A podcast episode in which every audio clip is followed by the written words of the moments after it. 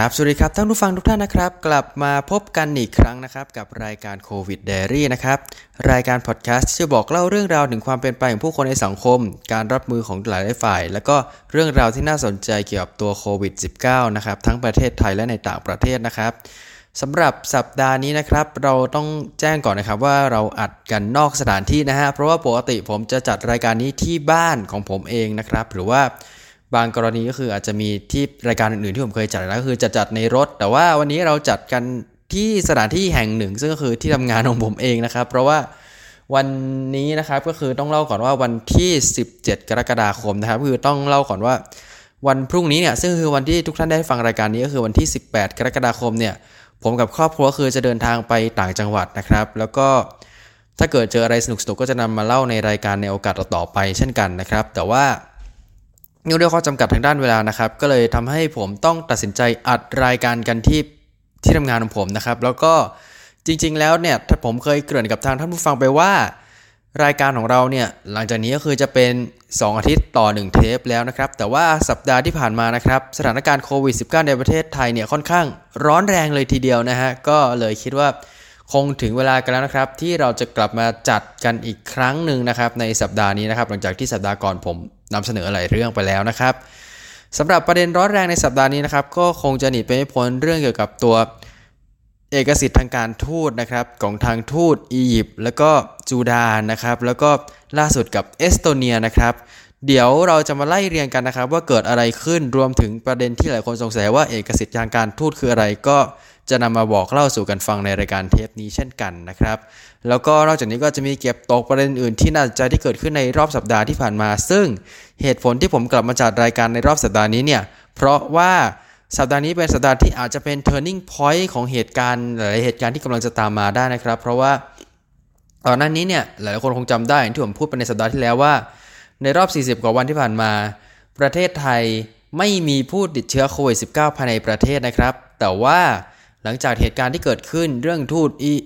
ขออภัยครับไม่ใช่ทูตอียิปต์นะฮะเป็นเรื่องทหารอียิปต์เรื่องทูตซูดาน ทูตเอสโตเนียอะไรประมาณเนี้ยครับหลายๆคนก็เลยเริ่มกังวลว่าโควิดจะกลับมาระบาดรอบที่ 2 ในประเทศเราหรือเปล่า ซึ่งเดี๋ยวเราจะมาไล่เรียงกันนะครับ ว่ามันเกิดอะไรขึ้นในรอบสัปดาห์กันบ้างนะครับ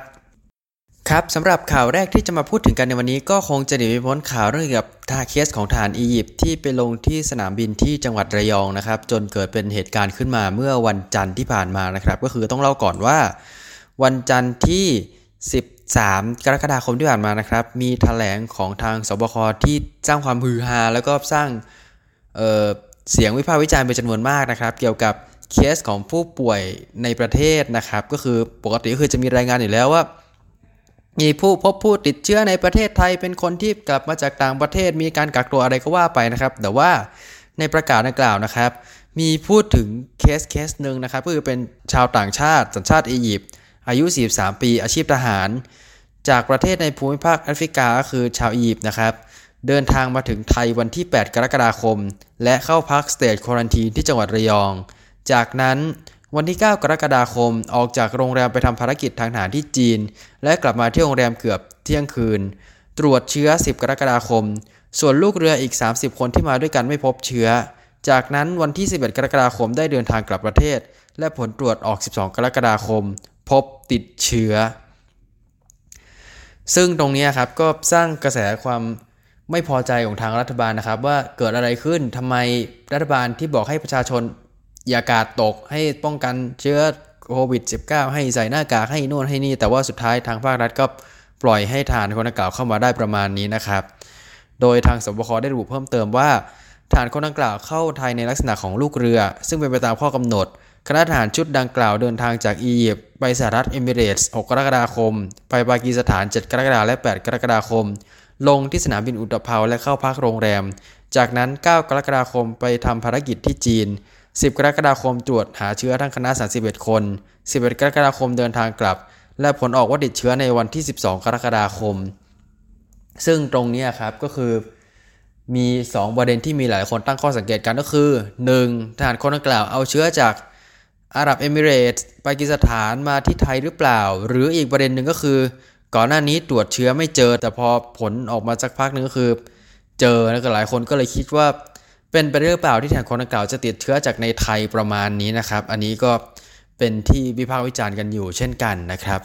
แล้วก็ทางสบคนะครับ ก็ได้ออกมาแจ้งในวันดังกล่าวเช่นเดียวกันนะครับ ก็คือวันที่ 13 ว่า ถึงแม้จะเป็นลูกเรือและได้รับอนุญาตให้เข้าประเทศตามข้อกำหนดแต่การลงที่สนามบินอุตภเปาทำให้พบว่าต้องทบทวนมาตรการคุมเข้ม อีกทั้งโรงแรมที่จังหวัดระยอง ถือเป็นสถานที่ที่พบผู้ติดเชื้อ โดยทางอธิบดีกรมควบคุมโรคออกมาตรการคุมเข้มและตรวจสอบโดยละเอียดทหารคนนี้ได้ไปสัมผัสโรงแรม และสถานที่บางสถานที่ในจังหวัดระยอง ดังนั้น ทางกระทรวงสาธารณสุขจะเร่งดำเนินการสืบสวนผู้ติดเชื้อ แล้วก็ป้องกันต่อไปนะครับ ซึ่งตรงนี้แหละที่เกิดเป็นกระแสขึ้นมาในวันจันทร์นะครับ ว่ามันเกิดอะไรขึ้นทำให้หลายๆคนเกิดความคลาแคลงใจว่า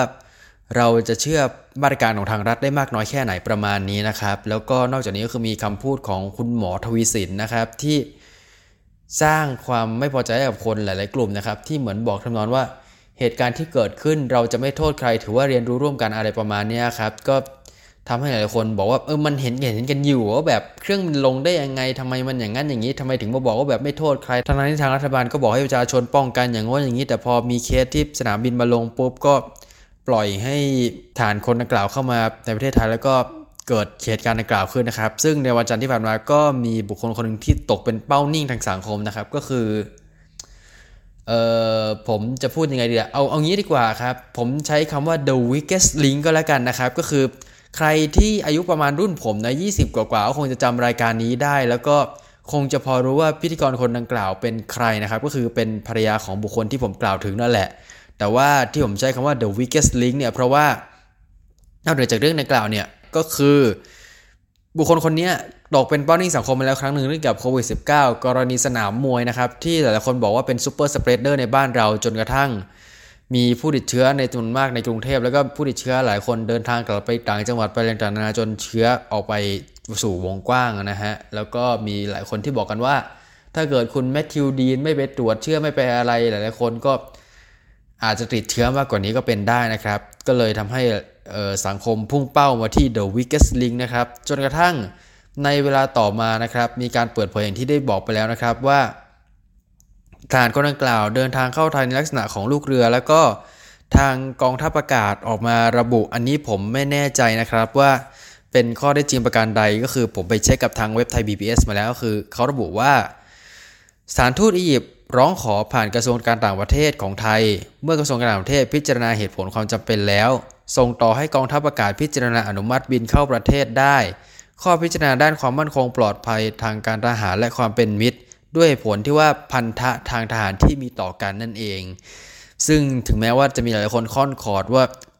พันธะทางทหารอันนี้คือทางอียิปต์จะส่งทหารกองทัพมัมมี่แบบหนังเดอะมัมมี่อะไรหรือเปล่าประมาณนี้ แต่ว่าสิ่งที่หลายคนตั้งข้อสังเกตกันก็คือ ความปลอดภัยของประชาชนในประเทศอาจจะต้องมาก่อนเรื่องของพันธะทางการทูตประมาณนี้คือเหมือนเราจะต้องชี้แจงให้เขาเข้าใจว่า เออ อันนี้มันเคสใหญ่จริงๆเราอาจจะรับไม่ได้ แล้วก็ล่าสุดนะครับ จริงๆก็ไม่ถึงล่าสุดหรอกหลายวันก่อนมีคนแชร์คลิปออกมาเหมือนกันว่าทหารคนดังกล่าวนะครับปฏิเสธที่จะให้ทางการไทยเข้ามาตรวจเชื้อนะครับ ซึ่งตรงนี้ก็มีหลายคนตั้งข้อสังเกตแล้วว่าทำไมเราถึงดำเนินคดีกับทหารคนดังกล่าวไม่ได้ เพราะว่า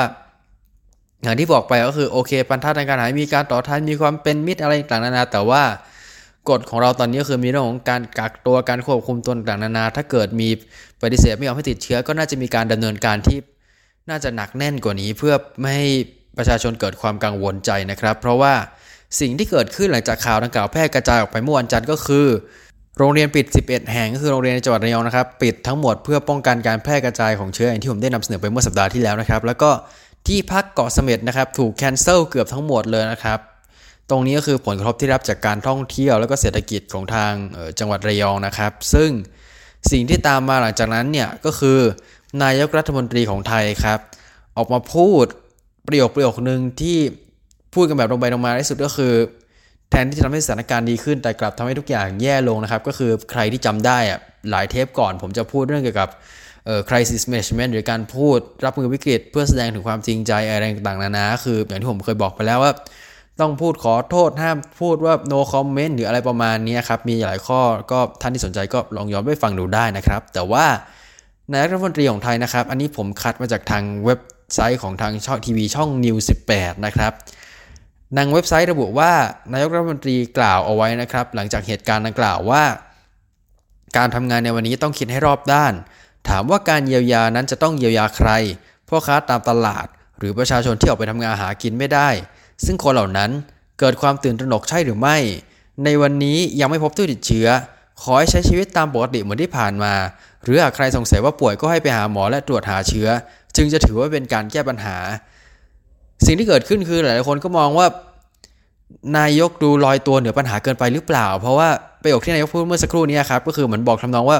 จะต้องเยียวยาใคร ไม่ต้องเยียวยาก็ได้ เพราะว่ามันยังไม่มีอะไรเกิดขึ้นเลย ก็ออกไปใช้ชีวิตตามปกติสิซึ่งปัญหาคือคนนอกจังหวัดนะครับ ไม่ได้ไปท่องเที่ยวที่นั่นอีกแล้ว อย่างที่บอกไปแล้วว่าเออมีโรงแรมปิด ซึ่งคือโรงแรมที่ฐานอีไปพักนี่แหละ นักท่องเที่ยวหลายคนยกเลิกไอ้ที่ลองวิเอนที่กำลังจะมาถึงนะครับ ถูกยกเลิกไป ซึ่งแน่นอนละมันส่งผลต่อการเศรษฐกิจต่อการใช้ชีวิตเป็นจำนวนมาก จากนั้นสิ่งที่ น่าสนใจก็คือ จะให้ประชาชนเชื่อได้อย่างไรครับว่าระยองตอนนี้ปลอดเชื้อแล้วในเมื่อภาพจำของประชาชนหลาย ๆ คนเนี่ยก็คือการที่รัฐหรือหน่วยงานที่เกี่ยวข้องเนี่ยปล่อยให้ฐานคนดังกล่าวเข้ามาได้นะครับ แล้วก็ไม่ยอมดำเนินการอะไรทั้งนั้นที่ฐานคนดังกล่าวมีการปฏิเสธไม่ยอมให้ตรวจหาเชื้อแล้วนะครับ ตรงนี้นี่แหละที่ทางภาครัฐหรือหน่วยงานที่เกี่ยวข้องต้องสร้างความมั่นใจให้กับประชาชนได้นะครับ ซึ่งก็ไม่แน่ใจว่าจะเกิดขึ้นเปล่าเพราะอย่างที่ ผมบอกไปนะครับว่ามันยังมีอีกประมาณ 2 เคสที่เกิดขึ้นตามมานะครับ เดี๋ยวเราจะไล่เรียงให้ฟังนะครับ แต่ว่าผลตรวจนะครับ อันนี้อัปเดตล่าสุดนะฮะผลตรวจเมื่อวันที่ 14 กรกฎาคมที่ผ่านมานะครับ ก็คือมีประชาชนในจังหวัดระยอง ที่คิดว่าตัวเองมีความเสี่ยงกรณีฐานอียิปต์เนี่ยแล้วก็กรณีห้างสรรพสินค้านะครับคือที่ฐานอียิปต์เข้าไปเนี่ยเข้ามาตรวจหาเชื้อประมาณพันกว่าคนนะครับ ซึ่งทุกคนก็ ให้ผลเป็นลบก็คือไม่มีใครพบเชื้อนะครับ แล้วก็อย่างที่ได้บอกไปนะครับว่ามันมีอีก 2 เคสที่เกิดขึ้นตามมา แล้วก็สร้างความคาแคลงใจให้กับคนในสังคมเป็นจำนวนมากนะครับ อันนี้ก็คืออันแรกนะครับคือเคสของลูกทูตซูดานนะครับ อันนี้ก็แถลงข่าวถ้าจะไม่ผิดคือแถลงข่าวในวันเดียวกันกับเคสของฐานอียิปต์แหละ ซึ่งก็คือวันที่ 13 กรกฎาคมนะครับ ตามแถลงระบุว่า มีกรณีผู้ป่วยเด็กหญิงอายุ 9 ปี เดินทางมาจากภูมิภาคแอฟริกา ซึ่งก็คือประเทศซูดานนะครับ พร้อมกับครอบครัวฐานะทูต ก่อนเดินทาง 7 กรกฎาคมไม่พบเชื้อ ต่อมา 10 กรกฎาคมตรวจพบเชื้อ และ 10 กรกฎาคม พ่อเด็กนำผู้ป่วยรักษาที่โรงพยาบาลเอกชน พร้อมนำสมาชิกครอบครัวที่เหลือกักตัวที่คอนโดแห่งหนึ่งในกรทม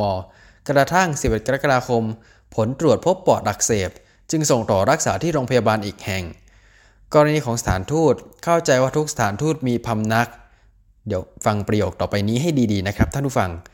แต่กรณีนี้ที่ใช้คอนโดมิเนียมเป็นสถานที่พำนัก กระทรวงการต่างประเทศจะประสานทำความเข้าใจให้สถานทูตต่างๆ ต้องกักตัวครอบครัวในสถานทูตให้อยู่ในสถานที่ของท่านเออขออภัยครับ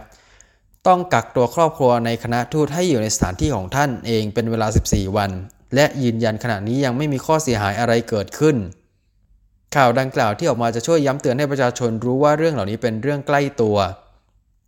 ซึ่งปัญหาอยู่ที่ประโยคที่ผมเน้นเมื่อสักครู่นี้ครับว่า ต้องกักตัวครอบครัวในคณะทูตให้อยู่ในสถานที่ของท่าน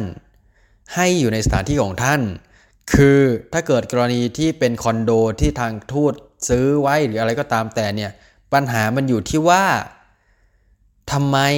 ไม่แจ้งลูกบ้านคนอื่นๆก่อนว่าจะมีผู้ติดเชื้อเข้ามา เพราะว่าทุกคนก็ใช้ชีวิตตามปกติคือโอเคแหละ มันอาจจะยังมี new normal เรื่องการใส่หน้ากากเรื่องที่คอนโดหลายๆแห่งมีแผ่นพลาสติกออกมากันบริเวณปุ่มกดลิฟต์เพื่อลดโอกาสในการติดเชื้ออะไรต่างๆนานาแต่ว่าทุกคนจะระวังมากขึ้นเมื่อรู้ว่าแบบเออมีผู้ติดเชื้อมีอะไรต่างๆนานาประมาณนี้แล้วนะครับ แล้วก็หรือ ในมุมกับกันคืออาจจะมีการต่อต้านไม่ให้เข้ามาอะไรก็ได้ประมาณนี้ครับ ซึ่งโอเคแหละมันอาจจะฟังดูโหดร้าย แต่ว่าในมุมของทางผู้ที่อาศัยอยู่ในคอนโดอะมันเซฟกว่ามาก เพราะว่า สิ่งที่เกิดขึ้นตามมาหลังจากนั้นเนี่ยก็คือถ้าเกิดไม่ได้แจ้งลูกบ้านไม่อะไรไกลต่อไม่ได้มีการแจ้งลูกบ้าน ไม่ได้มีการดำเนินการอะไรก่อนเนี่ยผลที่ตามมานะครับก็คือ ผู้ที่อาศัยอยู่ในคอนโดอะก็จะต้องไปเข้ารับการตรวจเชื้อ มีการกักตัวมีอะไรต่างๆ นานาด้วยนะครับ ซึ่งแน่นอนแหละพวกเขาก็ต้องเสียเวลาในการ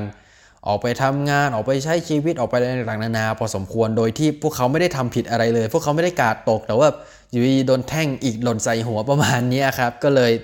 ทำให้เคสดังกล่าวนะครับ ดูจะได้รับการวิพากษ์วิจารณ์อีกเช่นกันแต่เป็นในอีกแง่มุมหนึ่งนะครับในแง่ของการกักตัวในแง่ของการแจ้งลูกบ้านคนอื่นก่อนกรณีที่เป็นคอนโดมิเนียมนะครับว่า ควรมีการแจ้งคนอื่นๆว่า มีลูกบ้านที่มีความเสี่ยงติดเชื้อเนี่ยจะเข้ามาอยู่ด้วยประมาณนี้ หรือทางที่ดีที่สุดเลยก็คือทางกระทรวงการต่างประเทศอาจจะต้องจัดหาที่อยู่แยกต่างหากไว้ให้สำหรับคนกลุ่มนี้โดยเฉพาะเลยนะครับ เพื่อความปลอดภัยของคนลูกความปลอดภัยแล้วก็ค่าเสียเวลาค่าเสียโอกาสแรงต่างๆของลูกบ้านที่อาจจะเกิดขึ้นได้นั่นเองนะครับ แล้วก็ล่าสุดเลยนะครับ เมื่อวานนี้นะครับ 16 กรกฎาคมมีทูตอีกแล้วนะครับ ก็คือ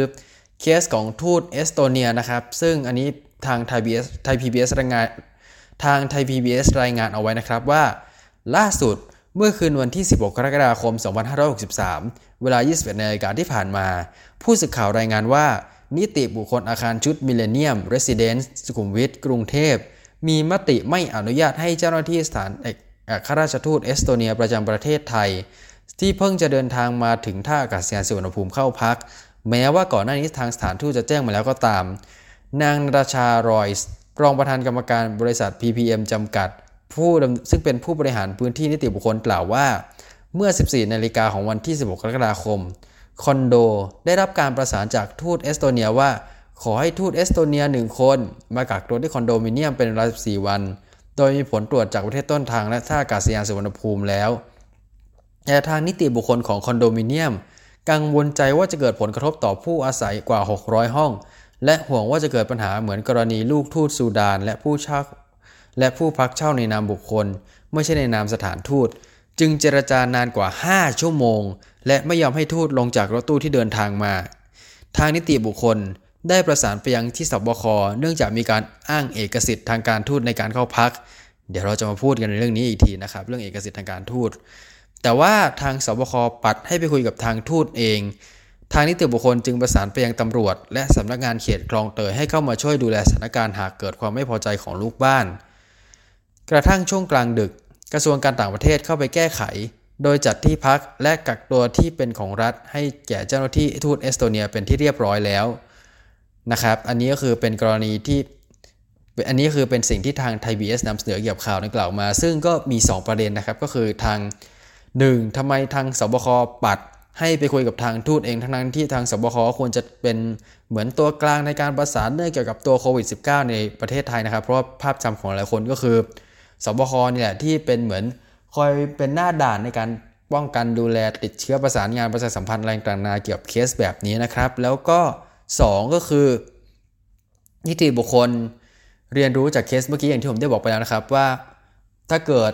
ให้กักตัวโดยที่ไม่แจ้งลูกบ้านไม่อะไรก่อนลูกหน้าสักพักใหญ่เนี่ยมันก็จะมีปัญหาขึ้นในเรื่องของการที่ทุกคนต้องกักตัวต้องอะไรต่างๆฉะนั้น ทางนิติบุคคลจึงตัดสินใจที่จะไม่ยอมให้ทูตดังกล่าวเข้ามา แม้จะมีเรื่องของเอกสิทธิ์ทางการทูต เอกสิทธิ์ทางการทูตคืออะไร เดี๋ยวท้ายรายการเราจะมาเล่าสู่กันฟังนะครับ แล้วก็ นอกจากนี้นะครับทางโฆษกกทมนะครับได้ออกมาระบุเพิ่มเติมว่าไทม์ไลน์ของเหตุการณ์ดังกล่าวก็คือ คณะทูตเดินทางมาถึงสนามบินสุวรรณภูมิ และได้แจ้งทางนิติบุคคลของคอนโดมิเนียมดังกล่าว แล้วก็ส่วนที่เกี่ยวข้องได้พยายามติดต่อกลับ แต่ติดต่อไม่ได้ คณะเดินทางมาถึงคอนโดเมื่อเวลาประมาณ 19นาฬิกา50นาทีทางกทมและนิติบุคคลได้ให้ไปสถานที่กักตัวของทางรัฐจัดที่รัฐจัดให้ คณะได้เดินทางไปยังที่กักตัวตามคำแนะนำ และคณะไม่ได้เข้าในส่วนที่และคณะไม่ได้เข้าในส่วนอาคารที่พักเลย อยู่แต่รถที่เดินทางมา อันนี้คือที่ทางกทมแจ้งมานะครับ ซึ่ง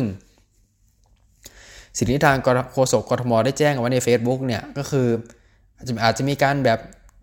ช่วงที่มีการโต้เถียงกว่าช่วงอาจจะถูกตัดออกไปนะครับ แล้วก็เน้นในเรื่องของการที่คณะทูตไม่ได้เดินทางเข้าไปในอาคารที่พักเพื่อสร้างความมั่นใจให้กับประชาชน ซึ่งเราก็ต้องรอดูกันต่อไปนะครับว่า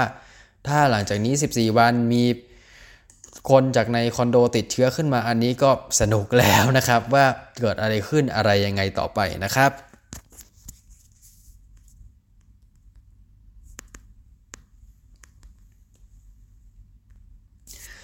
ข่าวต่อไปนะครับก็คือเรื่องของตัว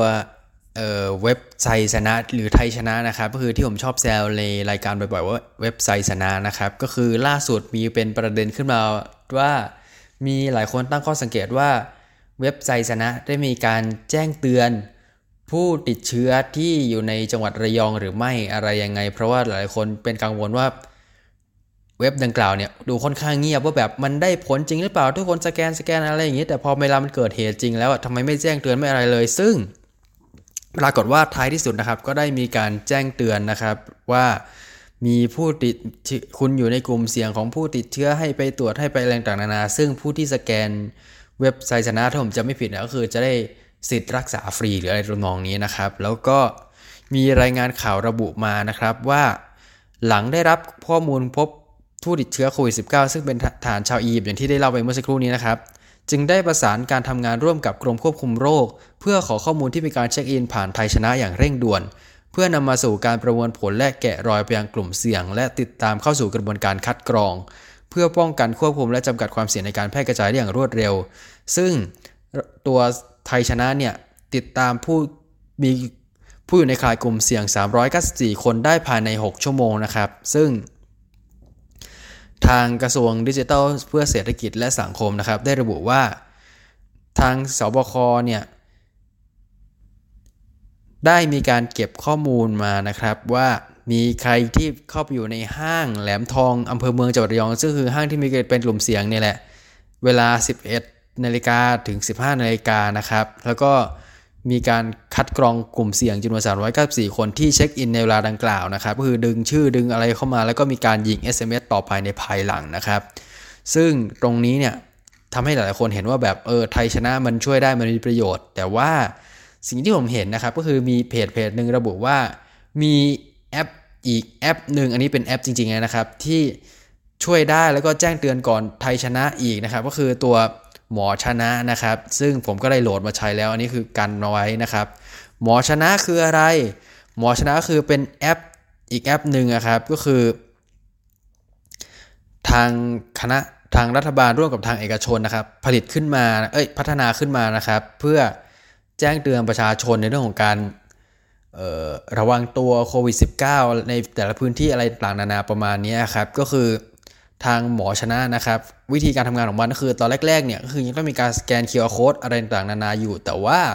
ปัจจุบันนะครับ จะเก็บข้อมูลจากตำแหน่ง location ผ่านตัวแอปนะครับคือตัวเป็นระบบ BLE แล้วก็ GPS ในการติดตามตัวว่า ผู้ที่โหลดแอปเดินทางไปยังกลุ่มเสี่ยงที่ไหนหรือเปล่าอะไรยังไงประมาณนี้นะครับ แล้วก็ ถ้าเกิดเคยไปกลุ่มเสี่ยงไปสถานที่ที่มีปัญหาอะไรในรอบ 14 วันเนี่ย ระบบก็จะแจ้งเตือนให้คุณเข้าไปตรวจทันทีประมาณนี้นะครับ อันนี้ก็คือเป็นอีกแอปหนึ่งที่อาจจะช่วยท่านได้นะครับ ในเรื่องของตัวโควิด -19 ตรงนี้นะครับ แล้วก็เท่าที่ผมสังเกตเนี่ยตัวหมอชนะมีการทำการตลาดที่ค่อนข้างดีในระดับหนึ่งเลยก็คือ ไปให้นักศึกษาที่กำลังจะเปิดเทอมของนักศึกษามหาลัยครับที่กำลังจะเปิดเทอมอะไรต่างๆมีการสแกน ใช้แอปอันนี้ในการป้องกันโรคอะไรต่างๆซึ่งก็คือเหมือนเจาะ target กลุ่มไปที่นักศึกษาเป็นหลัก แต่ว่ากลุ่มประชาชนทั่วไปก็ดูเหมือนจะเคยชินกับทางตัวไทยชนะที่ทางรัฐบาลพยายามอัดโปรโมทอันนี้นะครับ ก็ต้องเราดูกันต่อไปว่าหากมีเคสเกิดขึ้นในอนาคต ซึ่งผมก็ไม่อยากให้มันเกิดนะทางหมอชนะกับไทยชนะจะมีประสิทธิภาพที่แตกต่างหรือเหมือนกันอะไรอย่างไร ซึ่งเพราะว่าอย่างที่ผมได้บอกไปแล้วนะครับว่าหมอชนะแจ้งเตือนเร็วกว่าไทยชนะทีนี้ก็ต้องดูแล้วว่า ทางไทยชนะจะมีการแก้เกมอะไรยังไงหรือเปล่านะครับ เพราะว่าจริงๆหมอชนะแจ้งเตือนเร็วกว่าก็อาจจะไม่แปลก เพราะว่าไม่ได้มีการคัดกรองเรื่องของ Big Data ต้องมานั่งคัดชื่อนั่งอะไรต่างๆนานี้คือเหมือน track ตาม location หรือว่าถ้าเกิด location ไปแถวนี้ปุ๊บแจ้งเตือนทันทีประมาณนี้ครับ การแจ้งเตือนก็เลยอาจจะเร็วกว่า ส่วนหนึ่งก็เป็นจุดที่หมอชนะได้เปรียบตัวไทยชนะตรงนี้นั่นเองนะครับ แล้วก็มาถึงประเด็นที่ทุกท่านรอคอยกันแล้วนะครับ ก็คือในเรื่องของเอกสิทธิ์ทางการทูตมันคืออะไรแล้วก็ ทำไมทูตทั้งกรณีของซูดาแล้วก็กรณีของเอสโตเนียเอามาใช้กล่าวอ้างได้นะครับ แล้วก็ มันมีความจำเป็นอะไรยังไงที่ทูตจะต้องมีเอกสิทธิ์ ก่อนอื่นเลยนะครับคำว่าเอกสิทธิ์ทางการทูต ผมได้ยินคำนี้ครั้งแรกนะครับ ในหนังเรื่อง Lethal Weapon ภาค 2 หรือ Rick คนมหาการภาค2นะฮะก็คือจะมีตัวร้ายเนี่ยที่เป็นทูตแล้วก็จะชอบอ้างประโยคตรงนี้แหละว่า มีเอกสิทธิ์นะยิงกูไม่ได้นะอะไรประมาณนี้ครับซึ่งตอนจบก็คงจะเดาได้นะครับ ว่าทูตคนนี้เกิดอะไรขึ้นในหนังนะฮะในหนังนะครับย้ำอีกทีแต่ว่าตัวเอกสิทธิ์ทางการทูตเนี่ยวันนี้ผมก็ได้ไปหาข้อมูลมาแล้วคร่าวๆนะครับ ว่ามันคืออะไรแล้วก็เกิดจากอะไรนะครับ ก็คืออันนี้จากกระทรวงทางการกระทรวงการต่างประเทศนะครับ เว็บไซต์ของกระทรวงการต่างประเทศระบุว่า เอกสิทธิ์และความคุ้มกันหมายถึงสิทธิประโยชน์ และความคุ้มกันจากการถูกบังคับตามกฎหมาย บางประเภทที่รัฐผู้รับให้แก่คณะผู้แทนทางทูตและตัวแทนทางทูต และเจ้าพนักงานกองสุลของรัฐผู้ส่ง โดยมีวัตถุประสงค์เพื่อให้การปฏิบัติหน้าที่ของคณะผู้แทนทางทูตและเจ้าพนักงานกองสุลเป็นไปได้อย่างมีประสิทธิภาพ เอกสิทธิ์และความคุ้มกันของตัวแทนทางทูตและเจ้าพนักงานกองสุลจะเริ่มตั้งแต่ขณะที่บุคคลนั้นเข้ามาในอาณาเขตของรัฐผู้รับ ในการเดินทางไปรับตำแหน่งของตน และเมื่อหน้าที่ของตัวแทนทางทูตและเจ้าพนักงานกองสุลยุติลง เอกสิทธิ์และความคุ้มกันทางการทูตจะสิ้นสุดลงขณะที่บุคคลนั้นออกไปจากประเทศของรัฐผู้รับ ซึ่งกฎหมายที่เกี่ยวข้องนะครับ โดยหลักเลยเนี่ยกรณีที่เป็นการทูตจริงๆ มันจะมีกฎหมาย 2 อันมีของการทูตและของทางการกงสุลนะครับก็คือ ของทูตเนี่ยก็จะเป็นกฎหมายอนุสัญญากรุงเวียนนาว่าด้วยความสัมพันธ์ทางทูตคริสตศักราช 1961 นะครับ ซึ่งในนั้นเนี่ยได้มีการระบุเอาไว้ว่า ตัวบุคคลของตัวแทนทางทูตจะถูกละเมิดมิได้ ตัวแทนทางทูตได้อุปโภคความคุ้มกันจากอำนาจศาลทางอาญา ทางแพ่งและทางปกครองของรัฐผู้รับ แต่ในทางกลับกันนะครับ ตัวแทนทางทูตมีหน้าที่เคารพกฎหมายและข้อบังคับของรัฐผู้รับ และไม่แทรกสอดในกิจการของรัฐผู้รับ อันนี้ก็คือที่ทางแจ้งได้แจ้งเอาไว้นะครับก็คือ ต้องเคารพกฎหมาย แต่ว่าในขณะเดียวกันจะถูกละเมิดไม่ได้นะครับ สาเหตุผมก็ลองไปเลยลองไปหาลองไปหาข้อมูลเพิ่มเติมว่า อนุสัญญากรุงเวียนนาเนี่ยมันเกิดขึ้นเพราะอะไรทำไมถึงต้องมีทูตต้องถือต้องถูกคุ้มครองด้วย โดยข้างต้นของตัวสัญญานะครับอนุสัญญานะครับได้ระบุไว้ว่า รัฐภาคีแห่งอนุสัญญานี้ โดยระลึกว่าประชาชนของชาติทั้งมวลตั้งแต่โบราณกาลมา ได้ยอมรับนับถือสถานภาพของตัวแทนทางทูต โดยนึกถึงความมุ่งประสงค์และหลักการของกฎบาทสหประชาชาติ เกี่ยวกับความเสมอภาคทางอธิปไตยของรัฐ การทำรงสันติภาพ และความมั่นคงระหว่างประเทศ และการส่งเสริมความสัมพันธ์ฉันมิตรระหว่างชาติ โดยเชื่อว่า อนุสัญญาระหว่างประเทศว่าด้วยการติดต่อ เอกสิทธิ์และความคุ้มกันทางการทูตจะมีส่วนช่วยพัฒนาความสัมพันธ์ฉันมิตรระหว่างชาติ โดยไม่คำนึงถึงความแตกต่างกันในระบบแห่งรัฐธรรมนูญและระบบของสังคมชาติเหล่านั้น โดยตระหนักว่าความมุ่งประสงค์ของเอกสิทธิ์และความคุ้มกันเช่นนี้มิใช่เพื่อจะให้เป็นคุณประโยชน์แก่ตัวบุคคล แต่เพื่อที่จะประกันการปฏิบัติการหน้าที่อย่างมีประสิทธิภาพของคณะผู้แทนทางทูตในฐานะที่เป็นผู้แทนของรัฐ โดยยืนยันว่ากฎเกณฑ์แห่งกฎหมายจารีตประเพณีระหว่างประเทศ ควรใช้บังคับตอบไปแก่ปัญหาที่ไม่ได้กำหนดไว้อย่างชัดแจ้งของบทอนุสัญญาเหล่านี้ แล้วก็ตามด้วยข้อตกลงดังกล่าวต่างๆ นานานะครับ สรุปง่ายๆครับก็คือเหมือนเป็นความคุ้มกันทางการทูตเพื่อให้ทูตคือตามทฤษฎีเขาคือเหมือนทูตก็คือเข้าไปสร้างสัมพันธไมตรีระหว่างประเทศของตัวทูตเองกับประเทศของรัฐผู้รับนะครับ ก็คือเหมือนเจรจาตาอวยกันนะฮะแล้วก็พูดคุยติดต่อกัน แล้วก็ต้องมีเอกสิทธิ์คุ้มครองในการทูตเพื่อป้องกันกรณีที่ประเทศที่ต้นทางนะครับ เหมือนประเทศที่รับนะครับของการทูตขออภัยครับ เพื่อป้องกันกรณีที่ ประเทศต้นทางที่ทูตไปอยู่เนี่ยเกิดล็อกคอ หรืออะไรต่างๆนานาเพื่อที่จะบีบบังคับประเทศทูตประเทศกล่าวให้ตกลงในทิศทางที่ตัวเองต้องการ คือป้องกันการล็อบบี้ทางการเมืองหรือความรุนแรงกรณีที่ มีทหารเข้ามามีจับกุมทูตมีต่างๆนานาประมาณนี้ครับก็คือเหมือนในเชิงทฤษฎีอะกฎหมายดังกล่าวก็คือออกแบบมาเพื่อเหตุผลประมาณนั้น อันนี้คือเท่าที่ผมเข้าใจนะ เพราะว่าช่วงประมาณปีพันเก้าสิบเอ็ดก็คือมันจะเป็นช่วงที่ยังมีสงครามโลกอยู่เอ้ยขออภัยครับ เป็นช่วงที่มีสงครามเย็นอยู่คือยังมีเรื่องของคอมมิวนิสต์โลกเสรีอะไรต่างๆนานาประมาณนี้ครับก็เลยมีออกกฎดังกล่าวเพื่อป้องกันกรณีที่เกิดเหตุการณ์แบบเหมือนอารมณ์ประมาณสงครามเย็นเหมือนสงครามตัวแทนคล้ายๆกรณีสงครามเกาหลี ซึ่งเข้าใจว่าช่วงนั้นก็น่าจะยังดำเนินอยู่แต่เป็นช่วงท้ายแล้วแล้วก็มีเรื่องของสงครามเวียดนามที่ใกล้ๆจะเริ่มแล้วครับช่วงประมาณปี1961อันนี้ถ้าผมจำไม่ผิดนะก็เลยมีกฎหมายลักษณะนี้ออกมา เพื่อให้ความคุ้มครองแก่ทูตในกรณีที่ สมมติว่าไปอยู่ประเทศดังกล่าว แล้วก็ถูกจับตัวถูกอะไรต่างๆก็จะได้มีกฎหมายดังกล่าวในการควบคุมด้วยนะครับ แต่ว่าในทางกลับกันก็คือจะเกิดเคส เหมือนเคสโควิด -19 ตรงนี้นี่แหละ ซึ่งก็มีหลายคนกลัวว่าจะมีทูตหลายๆประเทศ แห่กันเข้ามาที่ประเทศไทยเพื่อทำการรักษา เพราะว่าอย่างที่เราได้เล่าไปเมื่อสัปดาห์ก่อนนะครับ ว่าประเทศไทยทำคะแนนค่อนข้างดีในแง่ของการป้องกันการติดเชื้ออะไรต่างๆนานาแล้วก็ประชาชนก็ให้ความร่วมมือในระดับหนึ่งเลยนะครับ แล้วก็ อันนี้ทางเราก็ต้องดูกันต่อไปนะครับว่าจะมีมาตรการป้องกันอะไรยังไง แล้วก็จะมีการเจรจาทางการทูตอย่างไร เพราะว่าปัญหามันจะมีเกิดปัญหาขึ้นนะครับ ก็คือ จะมีทูตที่เอาเอกสิทธิ์ทางการทูตมาอ้างกับเรา แล้วก็ปัญหาคือถ้าเกิดเราไล่แบบตรงไปตรงมาไล่แบบแรงๆ หรือไล่ให้ออกนอกประเทศอะไรประมาณนี้ครับ ก็คือประชาชนปลอดภัย แต่ว่า ข้อสัมพันธ์การทูตอาจจะส่งผลได้อย่างกรณีของอียิปต์นะครับตอนแรกก็ฟังดูว่าแบบโอ้ยอียิปต์ครับพีระมิดประเทศไทยให้อาจารย์อุบลหรือยังไงประมาณนี้ แต่เอาเข้าจริงอียิปต์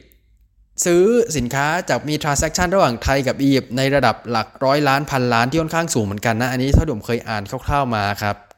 ก็เลยทำให้หลายคนรู้สึกว่ามันเป็นดเรม่าที่อาจจะไม่ค่อยอยากให้เกิดขึ้นเลยเนี่ยในช่วงนี้คือเหมือนต้องเลือกระหว่างความปลอดภัยกับของประชาชนกับ ผลประโยชน์ทางเศรษฐกิจ ซึ่งหลายคนก็คงทราบกันดีแล้วแหละว่าเศรษฐกิจช่วงนี้มันไม่ค่อยดีเท่าไหร่ก็อาจจะต้องพึ่งพาหลายๆฝ่ายหลายๆส่วนหน่อยนะครับตอนนี้ก็เหมือนเป็นจุดวัดใจในระดับหนึ่งนะครับ ก็ต้องรอลุ้นกันต่อไปนะครับ ว่าจะมีทูตประเทศอื่นเดินทางมาที่บ้านเราหรือเปล่านะครับ แล้วก็ทางเราจะมีวิธีการรับมืออย่างละมุนละม่อมอย่างไรนะครับ ก็ทั้งหมดนี้นะครับคือบทสรุปของโควิดเดลี่ประจำสัปดาห์นี้นะครับ ทั้งในแง่ของการเหตุการณ์ทางการทูตที่เกิดขึ้น การรับมือของภาครัฐที่หลายคนตั้งคำถามว่ามันกลับมาละหลวมแล้วหรือเปล่าว่าประชาชนกาดไม่ตกแต่ทางภาครัฐโดน Stone Cold Stunner เต็มๆไปแล้วนะครับ ว่าตอนนี้เนี่ยจะมีการกลับมาแก้ตัวแก้สถานการณ์อย่างไรนะครับ หลังจากที่โดนทั้งโชคสแลมสโคนโคสตันเนอร์หรือ People's Elbow ของ The Rock ก็ดีนะฮะก็ต้องรอลุ้นกันต่อไปนะครับ ว่าเหตุการณ์ดังกล่าวจะลงเอยอย่างไร แล้วก็ระลอก 2 จะกลับมาหรือไม่นะครับ ครับสำหรับท่านที่มีคำแนะนำข้อติชมอะไรต่างๆนานาก็สามารถเสนอแนะกันเข้ามาได้นะครับ แล้วก็ขอให้ท่านปลอดภัยและห่างไกลจากโรคร้ายนะครับ กลับมาพบกับรายการได้ใหม่ได้ในโอกาสต่อไปนะครับสำหรับวันนี้สวัสดีครับ